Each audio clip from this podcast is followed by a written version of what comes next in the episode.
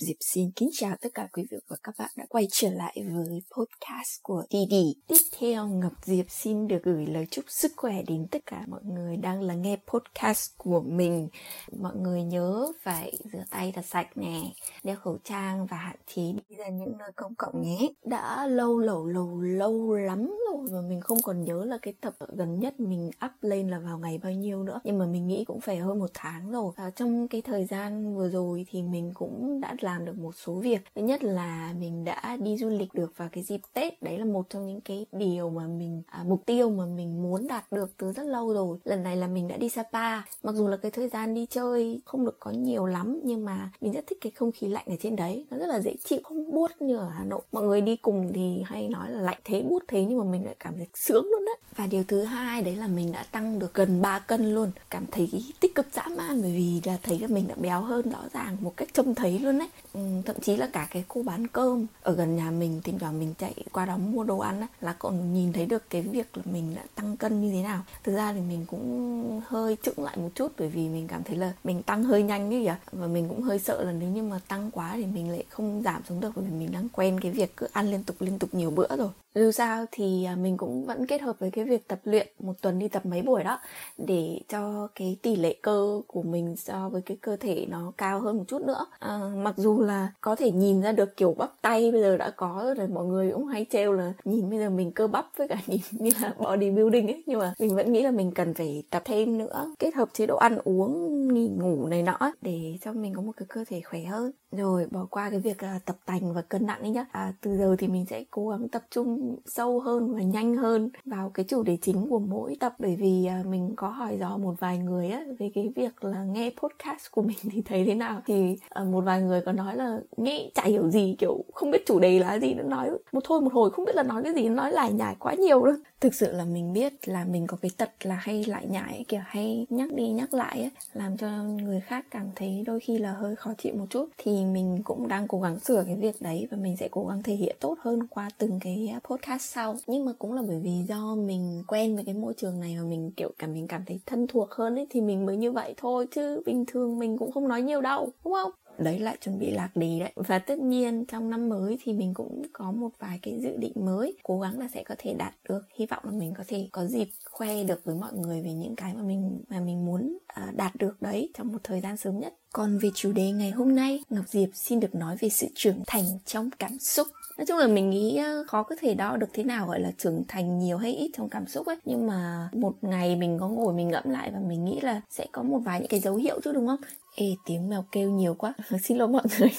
Mèo nhà hàng xóm chắc là đang muốn đi chơi nên là kêu hơi to. Thì đấy, những cái dấu hiệu mà để mình có thể nhận ra được là mình đã thực sự bước chân vào một cuộc sống để trở thành người lớn rồi á. Mèo vẫn đang kêu và Ngọc Diệp xin được tiếp tục câu chuyện của mình. Cái dấu hiệu đầu tiên á, mà mình cảm thấy là rõ rệt nhất ấy, đấy là cái việc mình nhận ra được là sẽ có những lúc mình đưa ra những quyết định sai lầm và ok, mình mắc lỗi. Nhưng mà quan trọng là mình nhận ra được cái sai lầm đấy là sai lầm gì, để có thể là mình dũng cảm lùi lại một bước, nói lời xin lỗi này, hoặc là mình nhìn nhận lại cái tình hình xem cái lỗi mình là lỗi to hay là lỗi nhỏ, cái lỗi đấy nó ảnh hưởng đến ai, có khắc phục được không, không còn dằn vặt là theo kiểu như là ôi mày đã làm sai một cách tai hại rồi Diệp ơi, tại sao mày lại làm như vậy. Mình nghĩ là khi mà bạn trưởng thành hơn một chút ấy, thì bạn sẽ nhận ra được cái sự cần thiết của việc chủ động mở lời, nói ra một cách rõ ràng về những gì bạn muốn hay là những gì bạn cảm nhận. Nhất là đối với những người mà nằm trong một mối quan hệ thân thiết với bạn. Có những người họ có thể sẽ rất là kiên nhẫn để tìm cách đến gần hơn với những suy nghĩ của bạn, nhưng mà có những người thì không như vậy. Vậy nên là hãy chủ động hơn, cũng như là hãy cố gắng tìm được một cái cách diễn đạt nào đấy rõ ràng mạch lạc để đối phương, để người đối diện có thể hiểu được những gì bạn nghĩ. Cái việc này không hề dễ đâu nhá, ít nhất là với mình, bởi vì mình rất là tệ trong việc diễn đạt trôi chảy mạch lạc về những gì mà mình nghĩ. Nhưng mà hãy cho họ thấy được cái sự chân thành hoặc là cái sự cố gắng của bạn khi bạn muốn hàn gắn này, hoặc là bạn muốn kéo gần lại cái mối quan hệ của hai người với nhau. Và một cái lưu ý nhỏ nữa mà Ngọc Diệp muốn nói đến với mọi người, đó chính là chúng ta không thể kiểm soát được cái cảm xúc của người khác. Thế nên là khi mà họ đã chân thành, họ cố gắng bày tỏ được cái cảm xúc của họ rồi ấy, thì mình cũng nên lắng nghe và trân trọng những gì họ đang cảm thấy. Chứ mình không thể nào mà mình gạt phăng cái cảm nhận của họ, mà mình chỉ chú ý đến những cái cảm nhận của mình nói ô hoan hô Mình nói thì nghe có vẻ rất là giỏi, rất là có nhiều kinh nghiệm trong cái việc là diễn tả được cái cảm xúc của mình ấy. Nhưng thực ra thì không nha. Mình chỉ đang nói là một vài cái dấu hiệu. Chứ mình thực ra là có những cái là mình cũng chưa hoàn toàn mình có thể làm được đâu. Và nhiều lúc mình vẫn còn trẻ con lắm. Nên là hãy chuyển sang cái dấu hiệu tiếp theo nhé. Cái dấu hiệu thứ ba mà mình muốn nói đến đấy chính là cái việc bạn sẽ nhận ra được cái cuộc sống ấy, cực kỳ ngắn ngủi luôn và rất là khó đoán trước được điều gì. Mới hôm nay bạn mua một cái khay trứng ở Vin mà ví dụ nửa tháng nữa mới hết hạn đúng không? Thế mà bẵng một cái trong vòng 4 ngày bạn đã ăn hết cái khay trứng đấy rồi. Thực ra là đùa hơi nhạt nhẽo một chút, nhưng mà ý mình là cái cuộc sống rất là ngắn ngủi và rất là khó đoán. Nên là hãy bộc lộ những cái suy nghĩ của mình này, như điều số 2. Và hãy tập trung vào những mục tiêu sống mà bạn cho là quan trọng, như là trong một cái podcast trước mình cũng đã từng nói đến. Và hãy nói lời yêu thương tới những người mà bạn quan tâm nhé. Và rồi bạn sẽ ngưng tin vào sự hoàn hảo. Sẽ chẳng có một người nào hoàn hảo, sẽ chẳng có một công việc hoàn hảo hay một cuộc sống hoàn hảo nào đâu Ngọc Diệp ơi. Thay vào đó là bạn sẽ biết trân trọng hơn những gì mà bạn đang có. Cho dù là công việc hiện tại của bạn nhiều khi có áp lực này, nhưng mà bạn lại được gặp và làm việc cùng với những đồng nghiệp bệnh hoạn hoặc là kiểu nhả nhớt ấy. Gia đình có thể là không toàn vẹn, nhưng mà riêng mọi người, từng người trong gia đình đều rất yêu thương bạn. Sự chia ly hay là xa cách thì cũng có thể làm bạn cảm thấy hụt hẫng, như là trong người mình bị mất một phần nào đó. Nhưng mà nó lại có thể cho bạn thêm một không gian và thời gian để dành riêng cho bạn mà thôi, để bạn có thể trở thành một cái phiên bản tốt hơn. Có nhiều thứ trong một thời điểm ấy, có thể sẽ gây ra khó khăn cho bạn, hoặc là sẽ làm bạn cảm thấy mệt mỏi hoặc là tụt hứng. Khi mà xung quanh bạn mọi thứ đang diễn ra rất là trôi chảy và suôn sẻ, nhưng mà tự nhiên có một chuyện gì đó ập đến và làm bạn cảm thấy tự ti này, hoặc là bạn cảm thấy vô vọng chẳng hạn. Ví dụ như là bạn cảm thấy người ấy không trân trọng mình, công việc đầu tư không suôn sẻ. Nhưng mà theo một cách nhìn khác, bạn sẽ thấy được là những cái điều ấy đem lại cho bạn những cái kinh nghiệm sống hoặc là kinh nghiệm làm việc. Và chẳng có gì là hoàn hảo cả, nhưng mà bạn có chấp nhận được cái thiếu sót đó để bạn có thể tiếp tục sống tốt hơn hay không?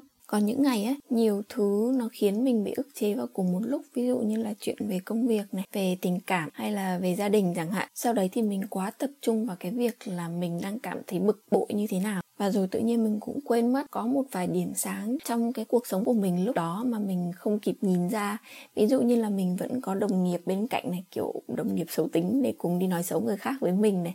Hoặc là mình vẫn có thể chi tiêu được một vài thứ gì đó để tặng cho bản thân. Hoặc là mình vẫn có con bầu ở bên cạnh mình. Dấu hiệu tiếp theo mà mình muốn nói đến đó chính là những lần cảm nắng. Mình nghĩ là khi mà bạn đã trưởng thành hơn trong cảm xúc rồi ấy, thì bạn sẽ bớt đi những cái lần cảm nắng ấy. Đôi khi bạn khó tính hơn trong chuyện tình cảm, bạn cân nhắc nhiều hơn. Khi bạn còn trẻ, khi bạn còn nhỏ, bạn dễ dàng cảm thấy có tình cảm thinh thích một ai đấy. Uầy, kiểu ông này mặc áo sơ mi nhìn ngon cơ, hoặc là uầy, anh này nhìn nụ cười tỏa nắng ấy. Khi mà bạn trưởng thành hơn, theo mình nhá, thì có lúc bạn lại cảm thấy những cái hấp dẫn bên ngoài kia lại không có nghĩa lý gì nhiều. Và quan trọng đó chính là cái content có thu hút được với riêng bạn hay không nhỉ? Bạn cũng không còn tự an ủi với bản thân rằng tất cả mọi chuyện rồi sẽ ổn thôi. Thực ra thì đôi khi có những chuyện nó không hề như thế, nó không hề ổn một chút nào luôn. Nó không ổn bởi vì bạn thấy thế, bởi vì bạn thấy là nó không ổn. Và cũng đừng quan tâm quá về những lời người khác nói theo kiểu ui, chuyện nhỏ như thế mà cũng kêu là không ổn. Bạn không còn tự an ủi bản thân như vậy nữa, nhưng mà cái suy nghĩ của bạn ấy không còn bị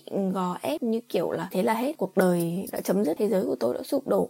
Bạn dũng cảm đối mặt với nó chứ không nằm dài và than trách tại sao ông trời lại nhẫn tâm với một người xinh đẹp như mình nữa. Tiếp theo này, bạn sẽ không còn đặt quá nhiều hy vọng vào việc ai đó sẽ làm cho mình hạnh phúc nữa, mà bạn tin vào việc là bạn có thể tự làm cho mình hạnh phúc được. Đôi khi cái niềm vui á, niềm vui bé xì xì nhỏ nhỏ ấy, có thể đến từ những điều nhỏ nhặt nhất. Mình cũng biết ơn hơn mỗi ngày khi mà mình không có quá nhiều mối lo so với 3 năm trước, hoặc là so với cuộc sống của những người khác. Mình cũng biết yêu quý hơn những cái giây phút được nằm gối đầu lên đùi mẹ này, mẹ nấu cơm cho ăn này, hoặc là mình biết trân trọng hơn những hôm mà kiểu được ngồi thoải mái, không có mối lo gì hết. Ví dụ như những cái điều rất là nhỏ nhặt như là mùi hương quen thuộc của người bạn yêu, hay là món ăn mà mẹ bạn nấu, thì cũng có thể đem lại cho bạn những cái niềm vui bé xinh trong một ngày. Hãy tin là tự bạn cũng có thể tạo được cho mình những cái hạnh phúc nhỏ nhoi riêng cho bạn. Nên đừng có quá kỳ vọng hay là đặt cái hạnh phúc của mình vào bàn tay của một người khác, coi như đó là nhiệm vụ của người khác phải làm cho mình cảm thấy hạnh phúc, và nếu như không có họ thì mình sẽ không thể hạnh phúc được. Mình đã từng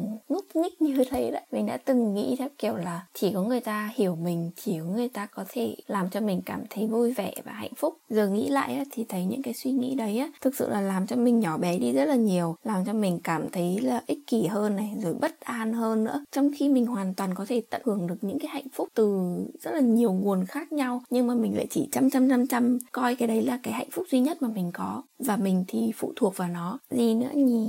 Những điểm yếu của ai đó đều có một cái mối liên hệ tới điểm mạnh của họ. Thử mà xem, bạn hãy thử nhìn bức tranh ở một cái góc nhìn rộng hơn ấy, thì bạn không còn đánh giá người khác chỉ bằng cái yếu điểm của họ nữa. Có thể là họ hơi bừa bộn nhưng mà họ lại là một người rất là sáng tạo trong nghệ thuật chẳng hạn, hay là họ cực kỳ nóng tính nhưng mà họ lại có tố chất gọi là gì, tố chất lãnh đạo này, hoặc là họ rất là kỹ tính nha, nhưng mà khi làm việc hay báo cáo ấy thì bạn hoàn toàn yên tâm về những cái gì họ đem lại, những cái số liệu mà họ đưa lại. Như đã nói ấy, thì cũng chẳng có ai là hoàn hảo cả, và cái điểm mạnh và điểm yếu ấy đều sẽ song hành với nhau hết. Vậy nên là trước khi mình nhìn nhận cái điểm yếu của họ thì mình hãy thử nhìn xem cái điểm mạnh của họ là gì nữa. Dấu hiệu tiếp theo mà mình muốn nói đến đấy là cái việc bạn dành thời gian cho việc hờn giận hay là hận thù. Không, bạn chẳng còn có thời gian nữa đâu. Nếu như có ai đấy mà làm tổn thương bạn ấy, bạn cũng không còn ngày tháng hạ quyết tâm tiêu diệt họ này, hay là lên kế hoạch âm mưu phải khiến cho họ cũng tổn thương y như bạn, thậm chí còn phải nhiều hơn bạn nữa. Hoặc là bạn tiễn họ ra khỏi cuộc đời bạn, hoặc là bạn tha thứ cho họ. Vậy thôi, bạn cũng không có quá nhiều thời gian để quan tâm vào những cái thứ tiêu cực vậy nữa. Một dấu hiệu khác đấy chính là việc bạn biết được cái lượng caffeine này, hay là cái việc mà có một giấc ngủ đủ này, hay là nồng độ cồn, chế độ ăn cũng có sức ảnh hưởng tới cảm xúc của bạn như thế nào. Vì vậy là bạn bắt đầu cân nhắc hơn, và mỗi lần bạn nhấp môi vào một ngụm bia, bạn cũng hạn chế bỏ bữa này, bạn chú ý hơn đến sức khỏe của mình để không cảm thấy thật tệ hoặc là cáu kỉnh vào ngày hôm sau nữa. Nhưng mình á, khi mà mình ngủ không đủ hay là mình cảm thấy đói thì mình rất dễ cáu gắt và không tập trung để bàn được điều gì đó nghiêm túc cả. Những dấu hiệu mà mình đang nói á chỉ là một vài điều mà cá nhân mình nghĩ là khi bạn còn trẻ con ấy thì bạn sẽ chưa cảm nhận được rõ ràng những điều ấy. Thực ra thì mình không dám nhận mình là một người trưởng thành trong cảm xúc đâu, bởi vì có rất là nhiều lần mình chưa kiểm soát được cái cảm xúc của mình này, hoặc là mình vẫn có những cái suy nghĩ tiêu cực. Gì nữa nhỉ? Mình còn chưa hoàn toàn đặt mình vào vị trí của người khác để có cái nhìn khách quan hơn. Làm người lớn đã khó rồi còn phải làm một người lớn tốt bụng này, làm một người lớn thật là đứng đắn này, có ích nữa thì lại còn khó hơn rất là nhiều. Và Ngọc Diệp hy vọng rằng sau cái tập podcast này thì các bạn cũng có thể rút ra cho mình được một vài điều gì đó. Ví dụ như là cảm thấy thế là mình cũng lớn phết đấy chứ, hoặc là cuộc sống thực tế của mình hiện tại đâu có tệ như là mình nghĩ đâu. Và giờ thì cảm ơn mọi người đã lắng nghe mình nhé. Mọi người nhớ giữ gìn sức khỏe này, và nhớ là yêu thương bản thân mình nhiều hơn đấy nhé. Hẹn gặp lại mọi người vào một ngày gần nhất, và chúc mọi người ngủ ngon. Bye bye.